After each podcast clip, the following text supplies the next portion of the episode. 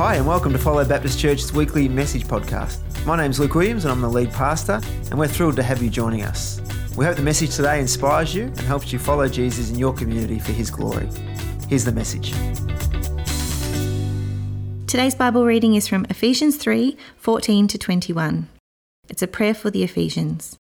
For this reason, I kneel before the Father, for whom every family in heaven and on earth derives its name. I pray that out of his glorious riches he may strengthen you with power through his Spirit in your inner being, so that Christ may dwell in your hearts through faith. And I pray that you, being rooted and established in love, may have power, together with all the Lord's holy people, to grasp how wide and long and high and deep is the love of Christ, and to know this love that surpasses knowledge that you may be filled to the measure of all the fullness of God. Now to him who is able to do immeasurably more than all we ask or imagine, according to his power that is at work within us. To him be glory in the church and in Christ Jesus throughout all generations, for ever and ever. Amen. My most embarrassing sporting mishap happened on the cricket field. One day I was fielding all the way out in the outfield when the batsman skied a ball in my direction. I did what you're supposed to do in that situation. I ran towards the ball as fast as I can, saying, Mine, mine, mine. Unfortunately, at the same time, one of my teammates was also running towards the ball, looking to take the catch. But he wasn't saying anything at all. I arrived a split second before him, and I took the catch only for him to collide into me. And the embarrassing part is this he ended up with a huge headache. I ended up unconscious in the outfield. The only saving grace that day was that I held the catch. I didn't know it at the time, but my hand ended up cupped like this on the ground with the ball just resting inside my hand. While that meant the batsman was out because I didn't drop the ball, it was also true that I hadn't fully grasped it either. As I reflected on this week's passage from Ephesians 3, my mind went back to that moment in time because I believe that many Christians are a little bit like that catch. When they receive Jesus in their life, it's like they caught a vision of their sin and their need of a Saviour, and by faith, they, they responded by accepting Jesus' sacrifice for them at the cross.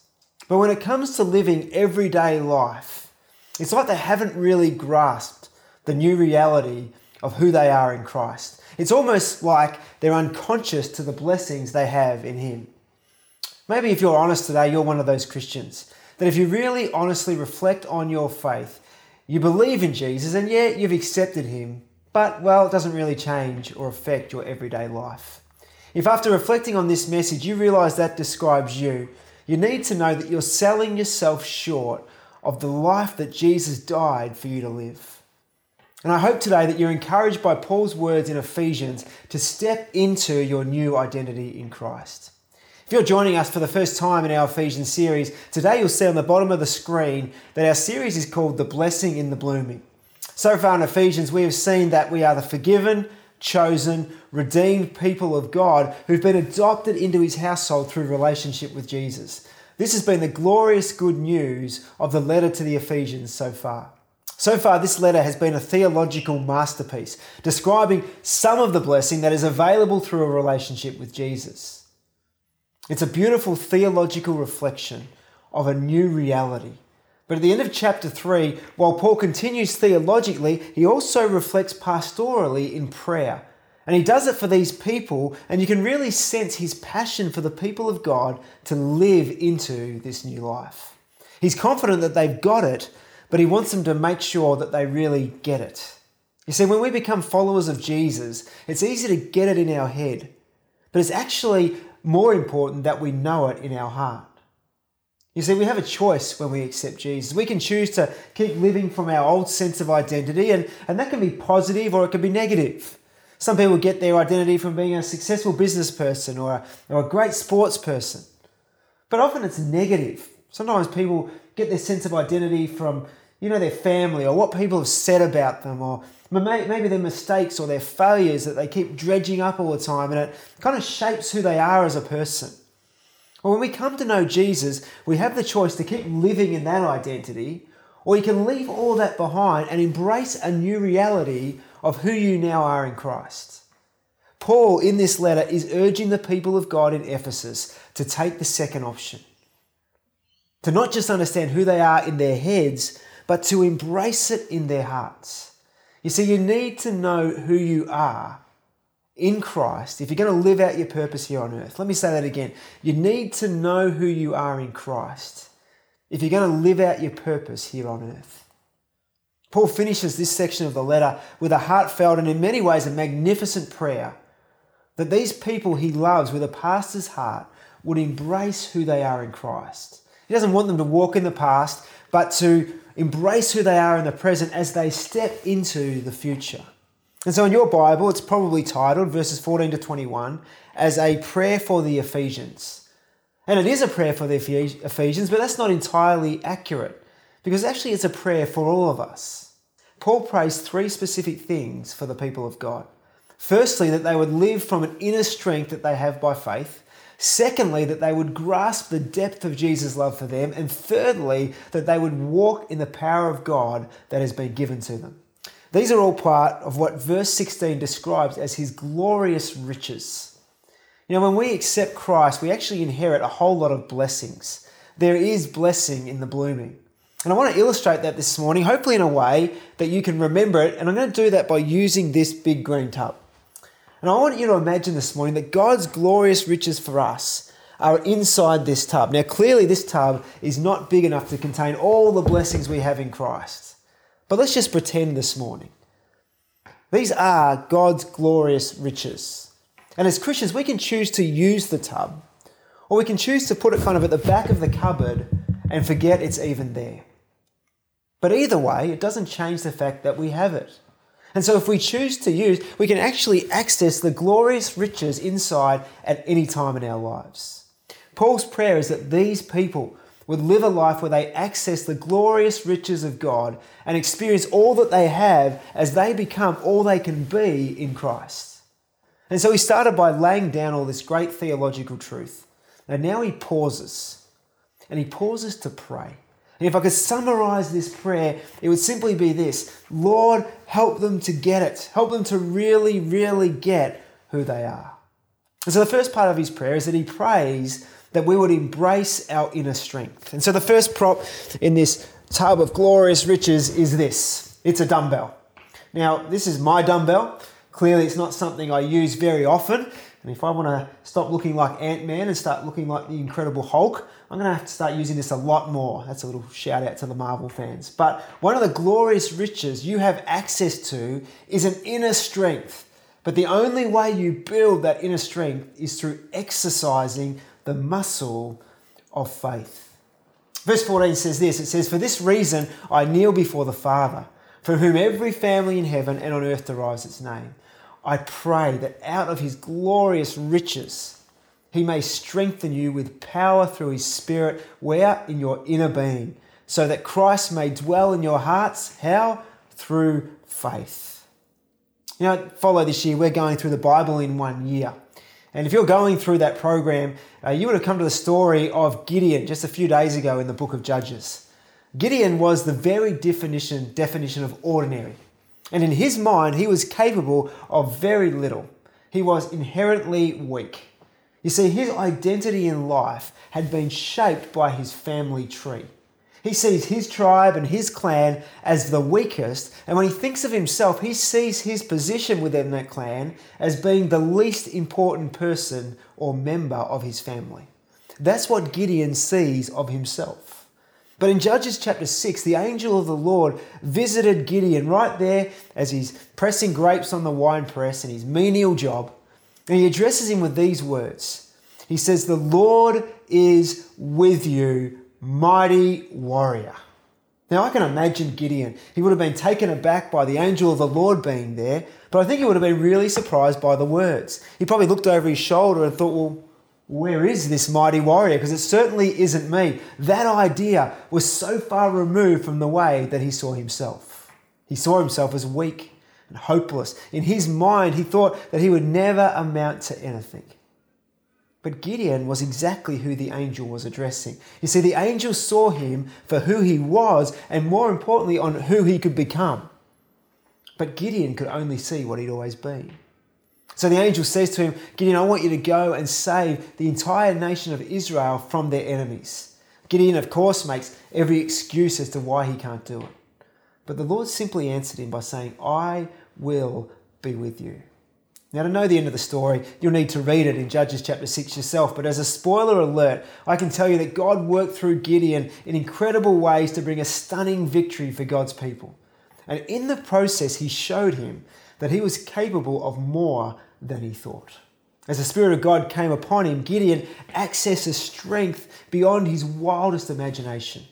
And I want to say this morning that we're no different. We have access to all these glorious riches, which sometimes we forget we even have. And one of them is an inner strength given to us by the Holy Spirit, and it's accessed by faith as Christ dwells in us. You know, the greatest Disney movie ever put together was The Lion King. I don't think that's even debatable. It was a wonderful movie. But as I think about that movie, I think about my favourite scene. My favourite scene is when Rafiki, the wise mandrill, tells Simba that his father is alive. You probably remember it. He's alive, he's alive. And so Simba runs after him as he leads him down a path. And he takes Simba down to the drinking hole and he tells him to look in at his reflection. And so Simba goes and he looks down with anticipation, but as he's looking down into his reflection, the anticipation fades away and it's replaced with disappointment.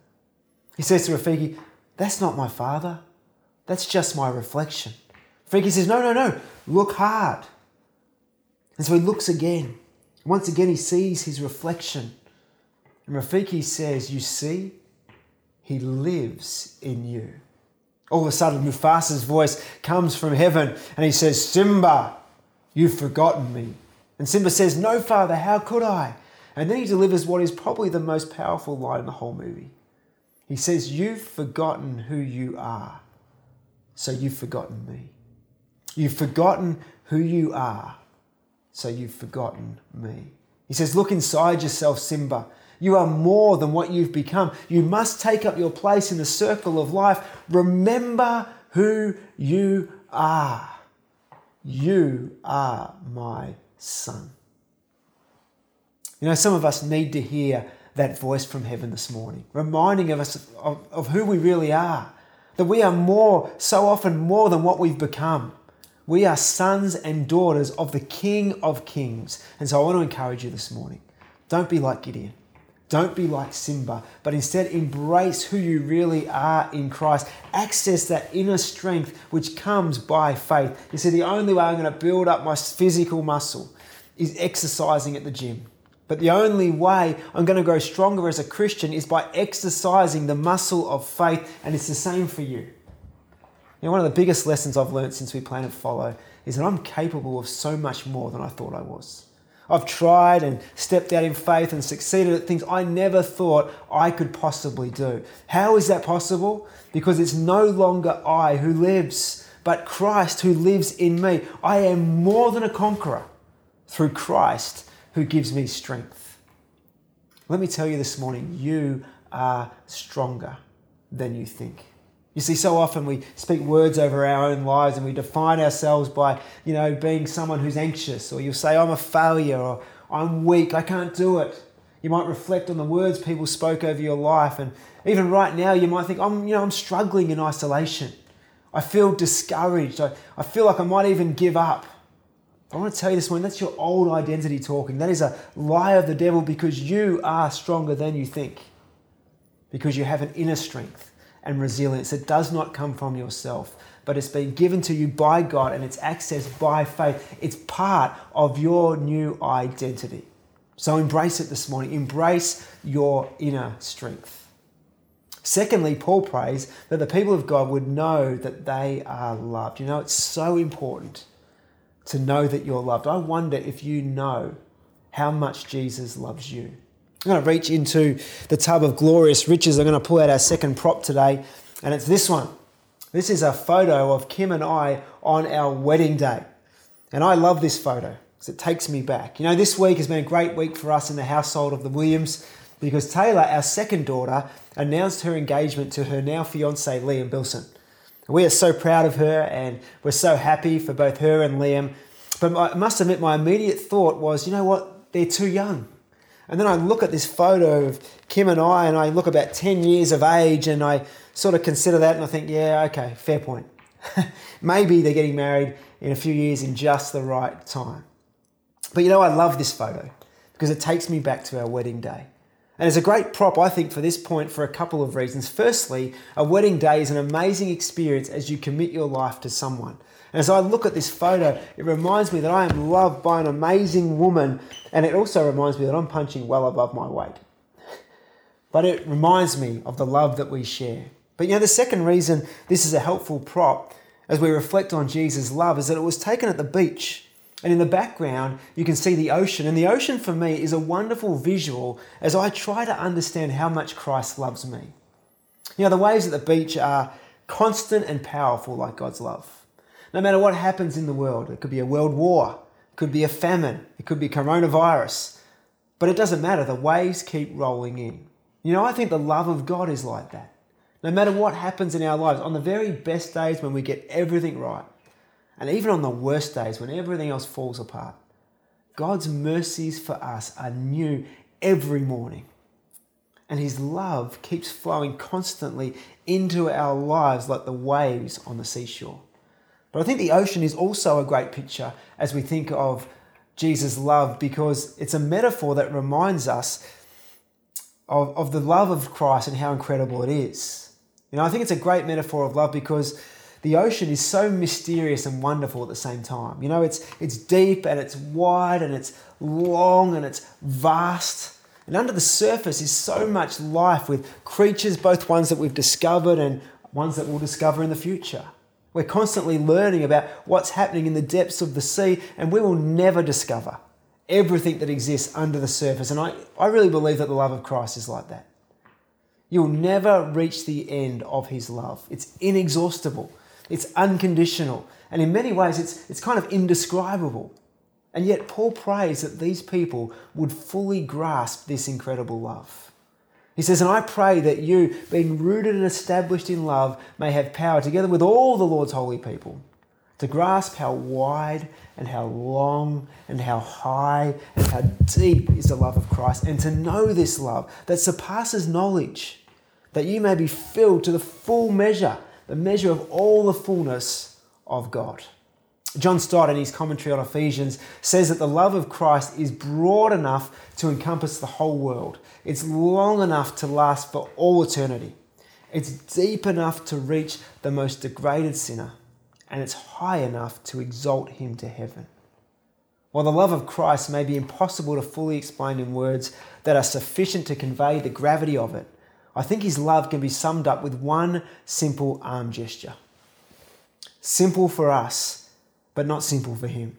It cost him his life as he stretched out his hands on the cross for us. Jesus loves you so much that he was willing to die in your place. Your sin, he says, I'll take it.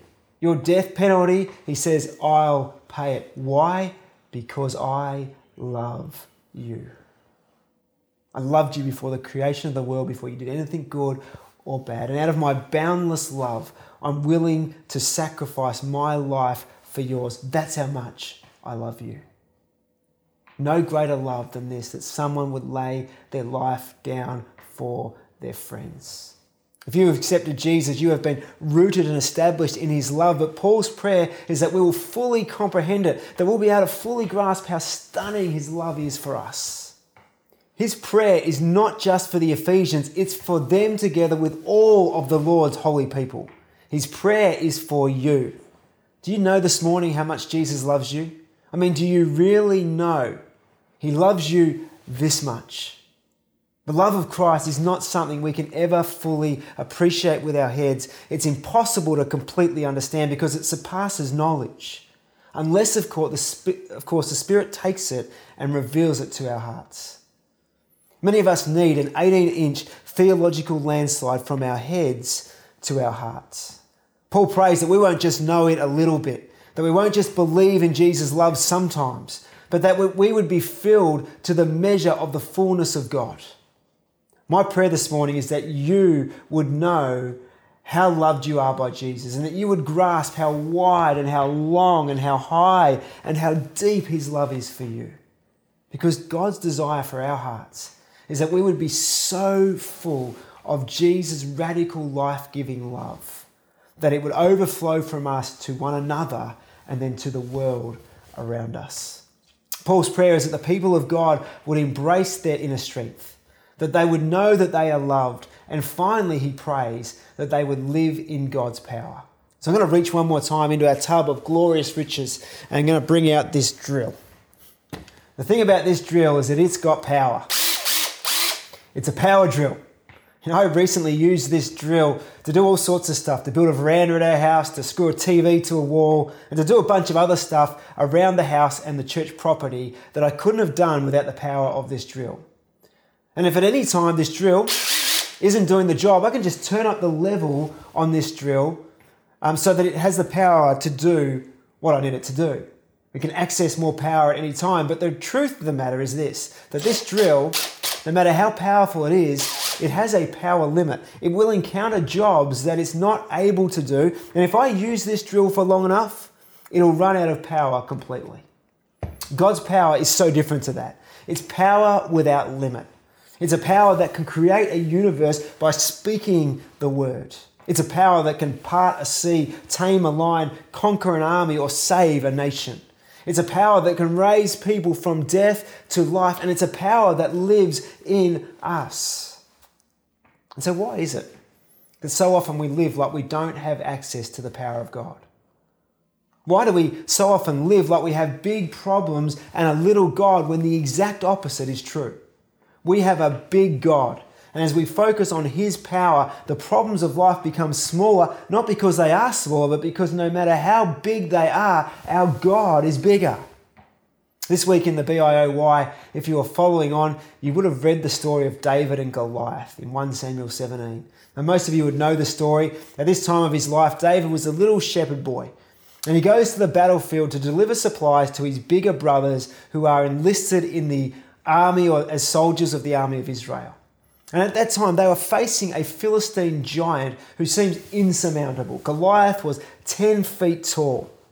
And he would come out every morning with his oversized sword and his oversized shield, and he would taunt the people of God. And when he spoke, they were terrified. When David arrived at the battle and he saw what was going on, I absolutely love his attitude. He asked one of the men that was standing around, What will be done for the man who kills this Philistine and removes this disgrace from Israel? Who is this uncircumcised Philistine that he should defy the armies of the living God? You know, the great soldiers of the army didn't see the situation as it really was. They saw a little God and a big problem, but David sees it the opposite way by faith a big problem, but a bigger God who made the big problem seem smaller in comparison. What are you facing in life right now that has become bigger than it needs to be because you've lost sight of the bigness and the power of God? Verse 20 says, Now to him who was able to do immeasurably more than we could ever ask, dream, or imagine, according to his power that is at work within us. To him be the glory in the church and in Christ Jesus throughout all generations, forever and ever. Amen. Once again, this is not just a prayer for the Ephesians, this is a prayer for all generations, including ours.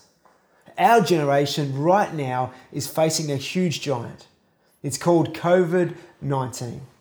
And we are standing on the battlefield, and it would be fair to say that coronavirus is taunting us. It's saying things like, You'll never go back to life again as you know it. Forget the dreams, forget your future. You'll have no security, no resource. There will be no jobs. Church will never be as good again. People won't want to come back to church on a Sunday. They're too used to watching church with their PJs and their dog on their lap. And so start thinking smaller. Start downsizing your hopes in life. But as we stand on the battlefield facing this giant, we can be terrified at the words we are hearing all around us or we can rise up and live in God's power. Because, church, God is not the God of lack, He's the God of immeasurably more. He's not the God of loss, He's the God of immeasurably more. He's not the God of limitations, He's the God of immeasurably more. And so it's not time to shrink back, it's time to press in, to come back stronger, and to exercise the muscle of faith. One of our follow values that you can see on our website is the value of faith. And underneath that value, it says this it says, We will think big, believe big, and live big because our God is big. Well, guess what? That hasn't changed. Coronavirus has not changed that statement. And the reason why it hasn't changed is because God hasn't changed. Next couple of months, our leadership team will be having a season of prayer and fasting as we reimagine and seek God's heart for the next few years to see His kingdom come and His will be done in and through us.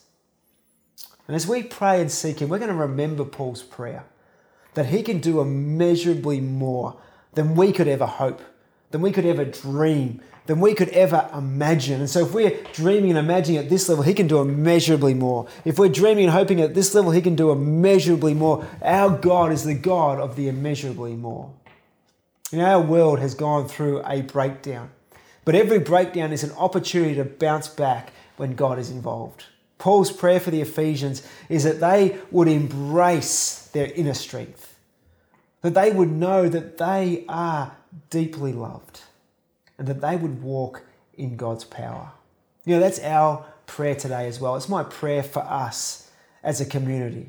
And so I'm going to finish with a pastoral prayer. It's not for the people of Ephesus, but it's for the people of Officer and Pakenham and Berwick and Beaconsfield and the southeast of Melbourne and right around the world wherever you're watching today. And so as we pray this prayer, it's going to come up on the screen. I want you to make it your prayer. It's a prayer of faith, reminding us of who God is. Let's pray together. Lord God, we are in awe of you, and we thank you for all that you have done for us. We praise you that there is blessing in the blooming. Lord, help us to really know who we are in you. We're not who we used to be. We're not yet who we're going to be, but we're on the journey. So, Lord, give us the inner strength we need to keep going in every season of life.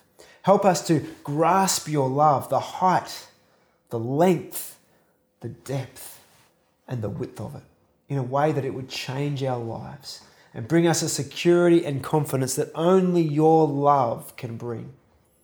And Lord, we want to walk in your power. The same power that raised Jesus from the dead lives in us. And as we pray, help us to remember that you are the God of immeasurably more. You can do more than we could ever ask, hope, dream, or imagine. We ask that you forgive us for the times when we struggle to believe or live in the new reality of who we are.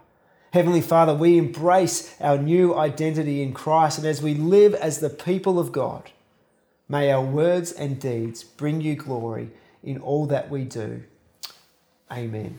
I hope you've been encouraged and inspired by Paul's words to us from Ephesians chapter 3 today. It's one thing to know those words, it's another thing to actually apply those words. Thanks for tuning in to Follow Online. To stay updated, go to follow.church.